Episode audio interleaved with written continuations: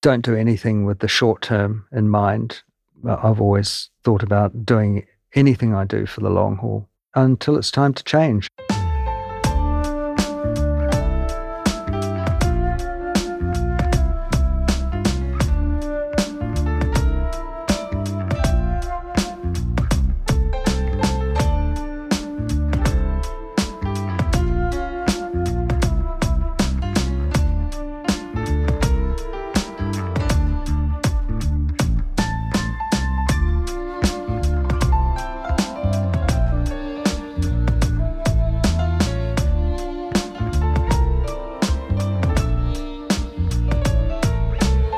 The Fifth Wave podcast.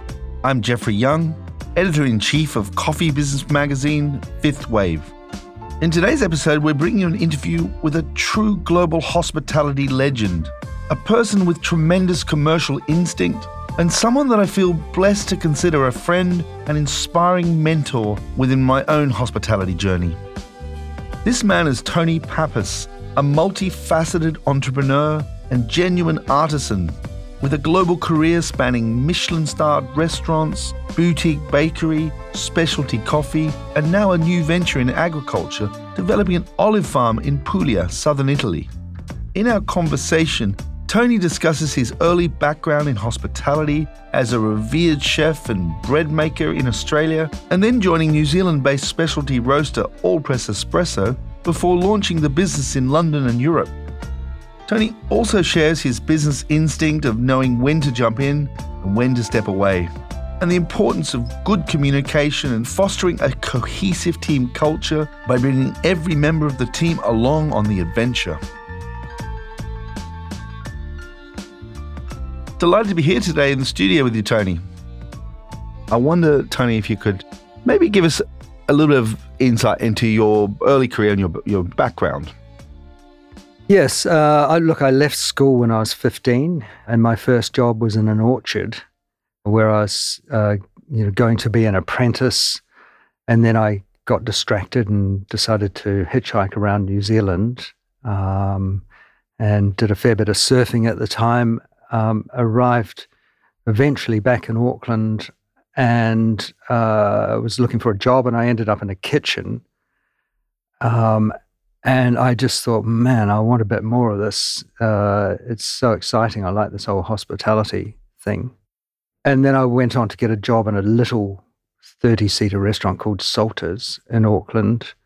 I, I just wanted to get more of it. So I studied and had this burning desire to go and work in a kitchen in Europe and, and see firsthand for myself all these beautiful things I'd learnt about. And I did my London City and Guilds and uh, by the time I was you know, 21, I, got, I was in, the, in a kitchen which had a Michelin star cooking French food in Amsterdam with all the all that marvelous produce that I'd only heard about. So that was sort of the uh, the start of my career in hospitality, which is an industry I absolutely love. I love the people in it. I love the independent thinkers and that led on to uh, a career in restaurants, my own restaurants eventually, and uh, some associated things, a, a bread company, um, and then teaming up with Mike Allpress in the late 90s uh, in the coffee industry. Wow. Okay. So you spent some time in Sydney as well? Yes. Tell us about that, that era there. So I, I spent uh, 30 years nearly in Sydney. I went back because I'd uh, had a, a, sort of loose arrangement with some friends to open a restaurant in Sydney, which I was very excited about. And um, we opened a restaurant called the Bayswater Brasserie. I became a partner in that and the chef. And that was in September 1982. And that restaurant went on for 20 years. Um, it was very successful. Yes. And it was a brilliant time to be in Sydney because um, the, the world of food was changing. There was a, a very strong feeling for produce uh, in the younger chefs, and uh, we as chefs were approaching producers, people who were raising poultry or fishermen, um, and having a conversation directly with the the person who's harvesting it or catching it, and the farmers and the fishermen. And, you know, we were hanging out in butcheries and uh, going to the farm and all that sort of stuff. So, and that was a turning point for, for cooking and food in Australia following on from what was happening in other parts of the world, of course. I think that was the year I joined the, the culinary industry in, 82. in Sydney, 82. When I arrived, I knew there was a young uh, New Zealander who had a restaurant called Pegrum's. And his name was Mark Armstrong. And I went and knocked on the window of the kitchen one day and he invited me and he said, Oh, you know, Kiwi boy, you've got to go and see this guy, blah, blah, blah. And Damien was the top of the list and he was working at a, uh, as, as a part owner um, of a restaurant called Butler's in Victoria Oh, yeah. Street in King's Cross. And so I rang Damien and I said, Look, I'm Mark Armstrong told me to give you a call. I've been working in a one star French restaurant in Amsterdam for a few, couple of years and I'm looking for a job. So I went and had a chat. He gave me a job and he had just purchased Claude's from Claude. And he and uh, his wife Josephine went off uh, and set that up and uh, kept that running and and rebuilt it and uh, it was a absolutely iconic little restaurant. So yes, I, I started there and then went on to uh, I worked with Mogens Bay Esbensen, who used to own Butlers at that stage uh, with Damien, and uh, and then we went on and started preparing to open uh, the Bayswater Brasserie, which took about fourteen months to build and um, put together. So it's quite young. But we was, I was 23 when we opened that, and um, and it, and it was uh, it was just mad. It opened and went ballistic. We had to queue up the street, and it was intense. And I think it took me about four years to get get the show under control and figure out what I was doing. Um, and I guess that was the first time I really understood the importance of building teams. And uh, it wasn't just all about cooking lovely food and um, visiting producers and all of that sort of stuff. It was actually, if you're going to be able to do this consistently uh, under this sort of pressure, you have to be organized and you can't do it all by yourself. And there was a there was a bakery also. Was that founded in Sydney? in 92 i i'd gotten to know ken hom quite well who's a very well-known american asian chef and i said to ken i'd, I'd always loved i'd eaten at chez panisse in berkeley and i said i'd always love to go i said I, look i know um, alice and uh, i'll tee it up for you so i went and stayed with ken and, and I, I did a stage at chez panisse and discovered this incredible bread that one of her former chefs steve sullivan was making from the acme bakery and uh, I came back with a recipe in my pocket and had this uh, fantasy about making bread at a, a slightly different level. We'd always made some bread at the brasserie, and I'd made my first loaf of bread when I was about 15 and was fascinated by that. So I had a, a love for the I- idea of making bread. And then I had a couple of guys in the pastry kitchen at the, the brasserie that were really keen. And so we started developing it. And then I built a a proving room upstairs in the pastry kitchen and, and it went on from there. And that led to purchasing a, a rundown bakery and all of its equipment in the Waterloo area of Sydney. And then we went on from there. We built a new bakery in the back of uh, what was the second iteration of Allpress and uh, an upgrade in, in roasting equipment. So how did all this lead to coffee? Yeah, so so that the bakery sort of started around 93, 1993. And in the interim, we opened another uh, restaurant in Sydney called the Boathouse on Blackwattle Bay. Opened that restaurant in 1996. And then Mike Allpress had contacted me a few years before that. So going back a few steps, in the late 80s, Mike had set up a coffee cart in Auckland after a trip to the US. And he came to me and said, I think there's a coffee roaster, an old rundown coffee roaster in the back of this building there where you live. Can you find out? So we hauled out a coffee roaster and I helped him ship it back to New Zealand. And that was the start of Allpress. And then a few years later, Mike asked if I'd join forces with him and set up this fresh coffee roasting business in Australia. And then I discussed with him at the time, well, if let's plan to do it in Australia first, but if we are successful at that, maybe we should think a little bigger about it and um, go further afield, perhaps London. So, so be careful what you wish for. Um, 2010, I ended up in London. Um, so that was the start of the coffee business, and that was my introduction to La Marzocco and all of the crew there. We we properly started roasting coffee in Sydney in August 1999 and after lots of planning, and um, um, I, I, bought nine La Marzocco machines and went, my God, I've got how how do I sell these? Never sold anything in my life. Mike said, "Don't worry, you'll be all right." so um, the rest is history, really. We had a little roastery in a warehouse uh, in O'Riordan Street in Alexandria, and then I s- set out to look for a proper building which we could build a new roastery in um, with a, a, roaster that had more capacity. And that's when we found this building, which we put together with the the new At Zetland. Was that ba- Zetland? Yes, the new bakery in Zetland. Yes, yeah. And so eventually, game on in London. Yes. So so we, we went away and had a bit of a brainstorming weekend, uh, and we just talked about what we, what we wanted to our and our futures. Actually, one of the things that I said, so, so Tony, what do you want to do in the future? And I said, well, I actually want to, you know, get a farm and grow something. And I'm not sure what it is yet, but I'm sure it won't be coffee. And at that stage, we were we'd we'd been coming up to the UK a bit, and we said, "Let's do it. Let's go to London." And I put my hand up and said, "Look, I'll I'll go and do that."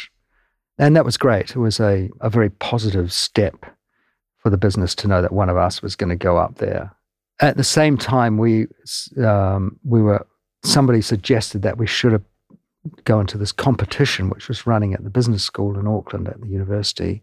And um, one of the things that we had to do was was catch up with one of the big donors, Charles, in London. So he, he had an industrial background and um, he was very heavily involved in the business school. So we met with him, and then the first thing he said, "Right, so who, which one of you is coming to London?" And uh, and everyone said, He is. And he said, Thank God for that. He said, Because one of the biggest mistakes that businesses make is that one of the founders doesn't actually go and get stuck in and, and do the startup. And um, so, yes, we came to London in 2010. Uh, we opened up in Redchurch Street with a, a, a roaster that we uh, packed up and shipped from New Zealand. And um, what made you choose Redchurch Street? That that seems to be a really good decision in time because it became maybe you even helped to define that street. But uh, yeah, yeah, what was it about Redchurch Street that we you felt was right? It was a bit of a risk at the time. Yes, that's a good question. We it was daunting arriving, arriving in London and thinking about where you'd where you'd open a business like we'd imagined. You know, uh, a shopfront cafe with a roaster in it um, which leads to wholesale supply and all that sort of stuff. Where do you do that in London? It's obviously not going to be a, you know in, Regent Street, um, but there's so much. It's so vast. Um, but we always stayed around that little bit of East London and liked the the, the feel of it. Um, and we always kept walking up and down uh, Redchurch Street. And Redchurch Street was very different in 2009 um, from what it is today. It was it was still quite uh, grungy and uh, had lots of, had a you know lovely feel about it, and at the same time, and there was this building on the corner that was just you know had the shutters down, and it was looked pretty sad, and but it was such a good sight. And every time I walked past it, I went, "That's such a good building," and uh, and you know eventually said, "Look, that let's let's work on finding out who who owns it." And and so that's it was simply the right, just felt like the right location and um, that instinct. I think I, look, I think we've been pretty good at that over the years. Um, when I think about locations uh, for buildings, I think that's an absolutely critical step. You know, it's a it's, it's a it's your your working billboard. It's a visual thing people can recognize. Uh, the the brand if they keep walking, you know, they walk past the shop enough or drive past it. And so then there was a big project you outgrew that. Yes. And created. Yeah. So when we when we were confident enough to say that people actually really enjoy what we're doing, and um, um, then we pushed the button on what we always hoped that we'd be able to do was was a, a long term home for Allpress in London, with the capacity to send coffee to to Europe and um, and then eventually open um, further roasteries in, in Europe. So in 2015, you know, just five years uh, after we arrived, we opened uh, uh, we opened Dalston Lane, and that subsequently was so successful, the entire Allpress business was eventually sold. Yes, that was a planned thing. Um, Mike, I think in 2018, wrote me a note and uh, he said, "Look, I think it's time to do something else." And I just, you know, uh, jumped up with a big smile on my face and I said, "Yeah," because I'd had an experience once before with the bread company, which I sold in 2018, um, where we developed this beautiful thing. Uh, Allpress, we knew had we had a wonderful business and brand. Uh, we great team in place. Um, and I felt like we'd completed a, we'd done a really good job, and um, and that somebody else could take it to where it needed to go next. Um, it's a big responsibility thinking about the next ten years of a business, and you know you always I think need to to have a long view about these things, and it's such a relief to know that you've got it to a point in somebody else who you you feel and trust has has that uh, drive and ability and the financial backing and, and, all that to take it to the next level, and that's great. Opens up great opportunities for the people that you've been lucky enough to work with for all those years, and um, and the consumer and uh, so we had we had a moment like that. We had uh, we had managed to manage the the situation in 2020 with the start of COVID uh, very well, and our business worked well eventually with that. With, you know, there was a rocky few months where we were figuring out where this might go and whether we were safe or uh, or not. And, and then, so you had business interests in multiple parts of the world, including the boathouse in Wattle Bay.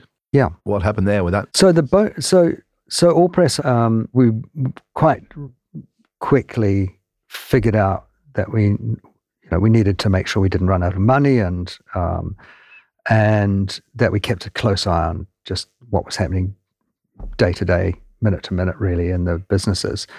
The boathouse I was watching very carefully from February because I thought this is really going to impact the business.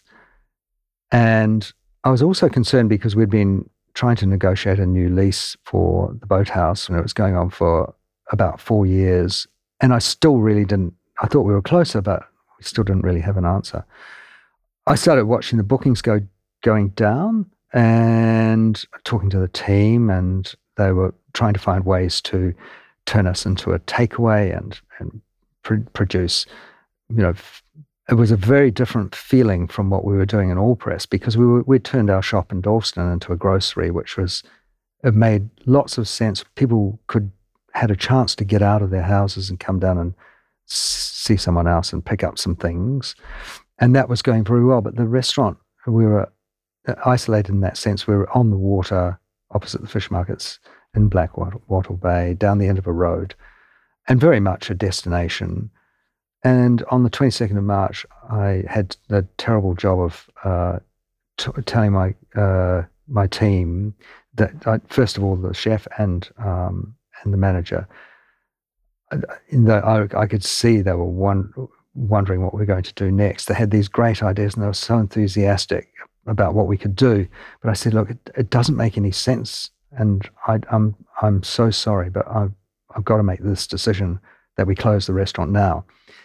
And so, you know, people were in tears and I announced it to the team on the Sunday, but there was no way we could have sustained COVID and not, you know, to close for a, a big chunk of time and reopen a restaurant is a very expensive exercise in itself.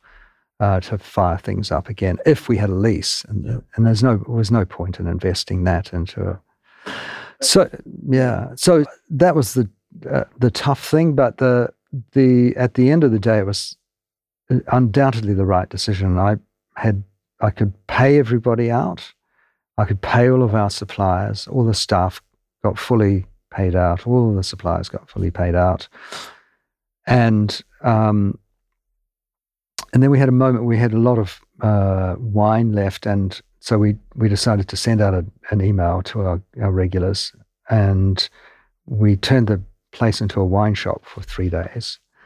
And we had the most amazing experience with all our customers coming in, bought all of our, our wonderful wines and sort of said goodbye. With some tastings, I hope. Um, yes, I think there was a bit of that going on. So, so it was a, it was a great thing, and um, in the end, it was you know it was it was just the right decision. Quite clear that you're a good decision maker, especially those tough decisions. Do you have a framework or a process that you use, or is it just down to instinct? Um, I, I guess it has to. The gut feeling has to be right. Uh, so I do. I I do. Uh, for a start, I don't get all my decisions right. I don't have any trouble making decisions. Right. Uh, okay. I'm sure about that.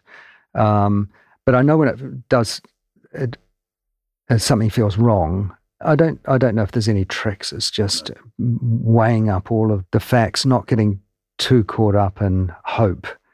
Uh, you know, you've got to have some the hope versus evidence thing. Um, you've got to have evidence that things are going to work as well, um, but at the same time, a bit of risk that's well managed and thought through doesn't. You know, sometimes they're the best decisions in your life, and uh, uh, or in my life anyway. They, have they've worked really well. The, the boathouse was a great decision in the beginning to to run that site as a. It was it was tricky. It took me a year to negotiate the lease and get it into some sort of shape that we we knew we could run a viable business in that in that property and do something really special for our customers. And um, it was a fabulous restaurant for 24 years, and uh, and it was the right time to close it under the circumstances. Yeah, well, you've certainly made some some incredible progress. Now, life after Allpress, obviously that was a good decision. Where are you heading now? Yes, yeah, so the all, Allpress was a it felt right, and uh, it was it was a great decision to move on. And I'd and I'd kind of made some plans for that anyway, because it wasn't something that we just uh, decided the night before. It was you know something that we talked about uh, quite a lot. I felt uh, we'd worked our way up to the point where it was great to hand that over. And um, we, Maureen and I, had spent quite a bit of time, about 10, 12 years, going to Puglia and looking for a place where we could spend time and um, away from London. And I had this lingering thing about doing something on the land.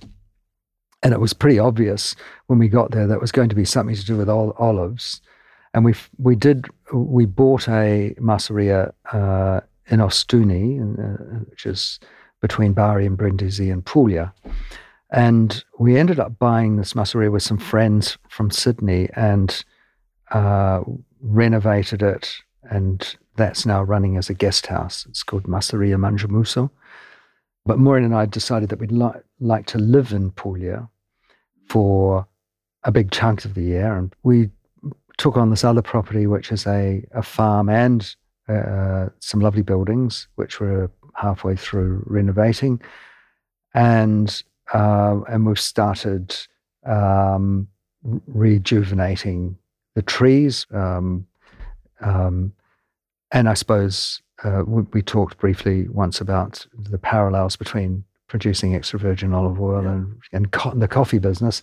Um, it's, it, having the frantoio on the farm is is uh, is a little bit like having a roaster in a in a roastery. Um, yeah, maybe just for a novice like me with olive oil. So the frantoio is a that's where you're pressing the olives and yeah, it's like the yeah. roastery. Yeah. So the, all the activity happens in the frantoio. It's the it's the mill, um, and um, there's some some new sophisticated machinery which extracts it. Cold, everyone's heard of cold pressed.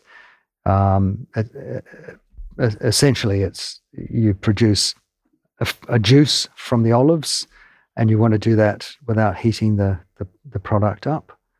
So, so that's that's our aim. We, we will launch the business into the market. Uh, it's, you know, we're, we're not setting out to create a, an international brand, just to rejuvenate this farm and you know get it producing and and have fun producing a beautiful olive oil, which is such a beautiful product. It's an absolutely delicious thing.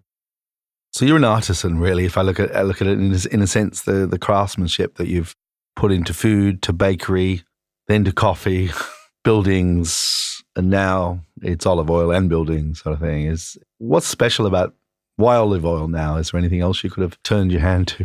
There's a there's a hell of a lot of olive trees in, in Puglia, yeah. and I love the product. Right. So I love coffee and drink lots of coffee. I eat, you know, large amounts of olive oil, and um, it's good for your health. And uh, I think it's also a, the bigger picture is that we're part of a community down there, and it's been inspiring since 2017. We we started build, you know, rebuilding Masseria Mangiamuso and working with local builders who are specialists with lime and lime wash. And we've got a great relationship with those people. We've now moved about 20 minutes away into the hinterland.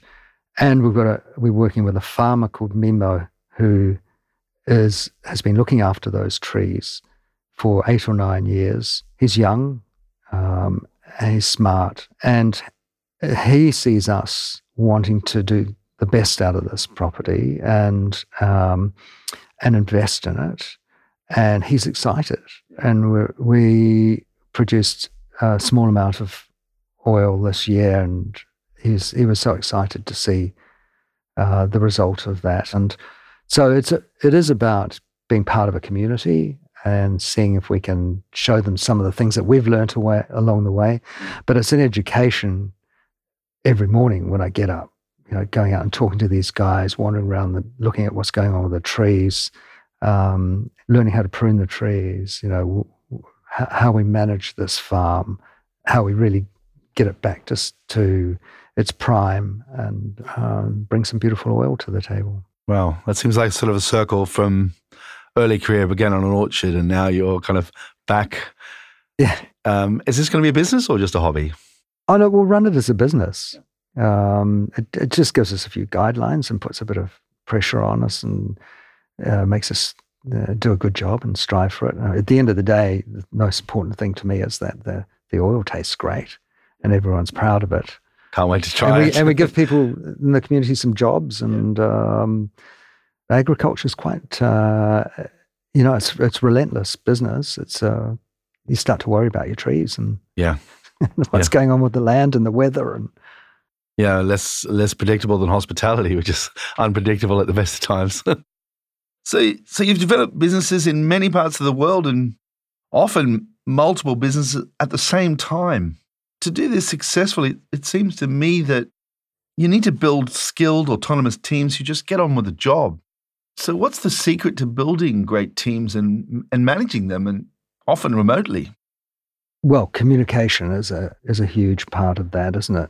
I think people feeling like they're part of something that's an adventure, and obviously working with respect for the people that you work with, and in in, in our businesses over the the years, we have tons of great friends who have remained friends and we're in touch all the time with them since we worked together. And um, I think when I when I talk to them about their lives after the business, and when I ask them what is uh, what did you particularly enjoy about working with us, it was always um, you know it was always like an adventure. I think that that's um, that's something that I like. I like an adventure. I like a bit of uh, I like to work in the grey. I, um, I'm not particularly black and white and I like to figure things out and understand, get to understand how I can do them better. And and I think choosing people who are like-minded.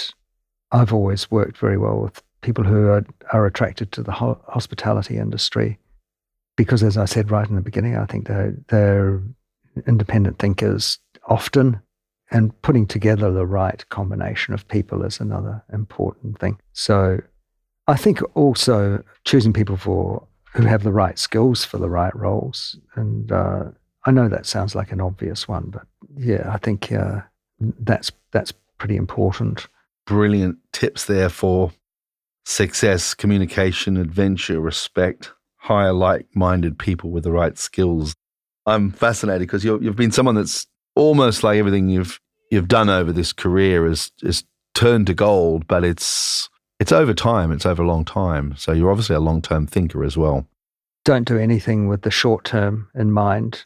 I've always thought about doing anything I do for the long haul until it's time to change. And I think you can see there, I've moved on from coffee and moved on from bread and um, and you know coffee machines and um, and restaurants um, happily, you know, feeling really uh, satisfied with my involvement and very feel very blessed to have worked with so many fantastic people because you don't do any of these things by yourself. Um, you achieve with other, others and through others.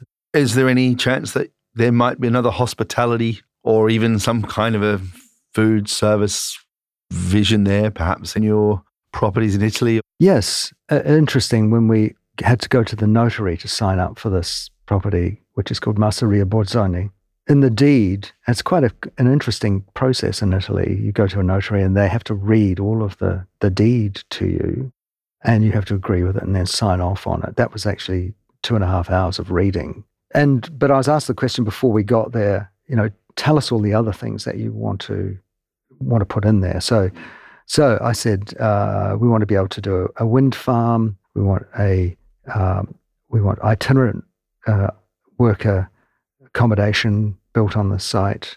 Um, we need a tasting room, a, a, cellar for the olive oil, and a tavola calda, uh, which is you know a little restaurant.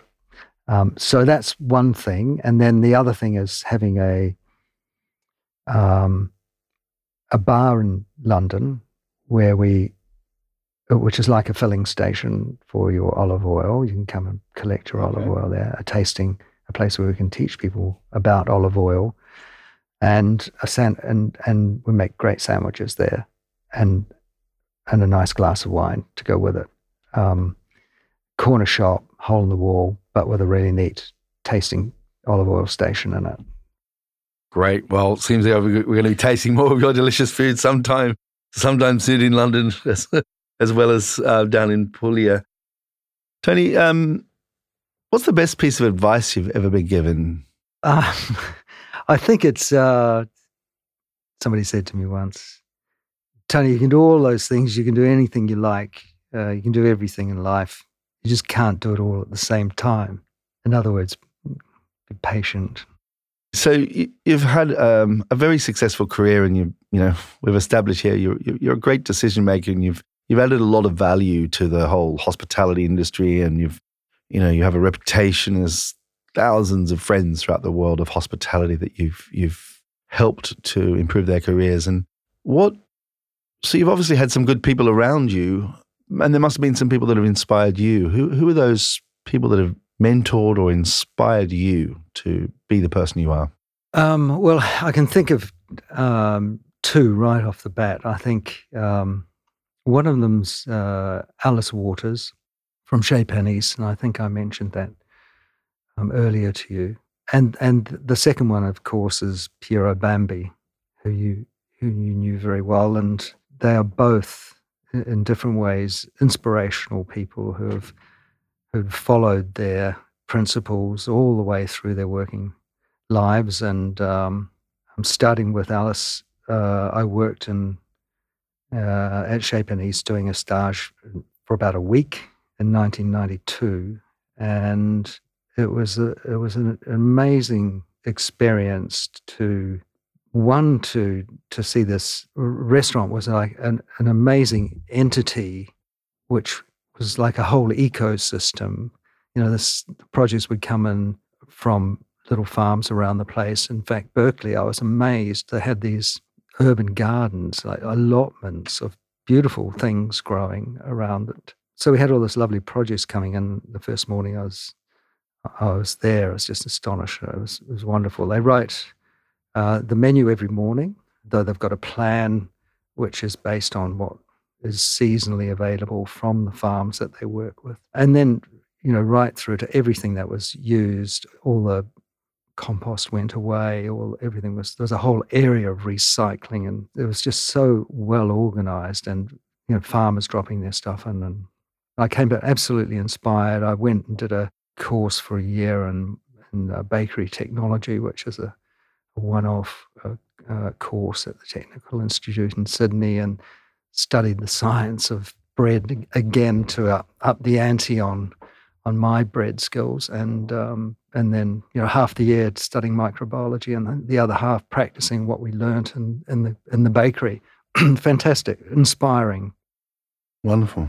Yeah, certainly. You know, that's 50 years ago. What a pioneer of, of farm to table, localness. And that edible schoolyard sounds amazing. Yeah. Amazing thing. And of course, the other person is Piero, and uh, what an inspirational person, a, a really talented engineer, designer, somebody who who actually really appreciated um, baristas, and I think that's that was part of his success. He could know not only build a machine that had had beautiful form and was incredibly functional, but he he actually understood the the end of the process, and um, and I think that's why he's been so very much loved by especially coffee industry. Certainly, he's got an incredible pedigree, or, or had an incredible pedigree as well. So yeah, he's a he was an inspirational man, a real visionary.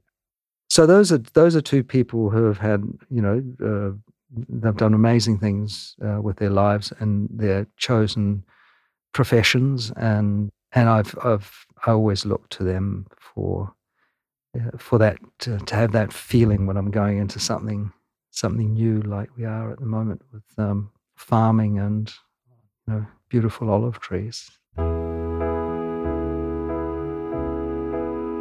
Well, that's a great way to end it. Thanks, Tony, for joining us here today on Fifth Wave. Thanks for having me. And that's all this week for the Fifth Wave podcast. If you enjoyed the show and want to stay informed, visit worldcoffeeportal.com to get access to the latest global coffee news, including the weekly coffee dose. Links are in the show notes. This episode was produced in the one and only Serendipity Studios in glorious Camden, North London. It was produced by myself, Jeffrey Young, Hannah Heath, James Harper of Filter Productions, and sound engineering by Chris Bristow. And this week's song, in collaboration with the Coffee Music Project, is a beautiful track, Don't Delete Me by fellow New Zealander, an artist that is currently based in LA, Lisa Crawley. And until next time, stay safe, stay passionate, and stay caffeinated.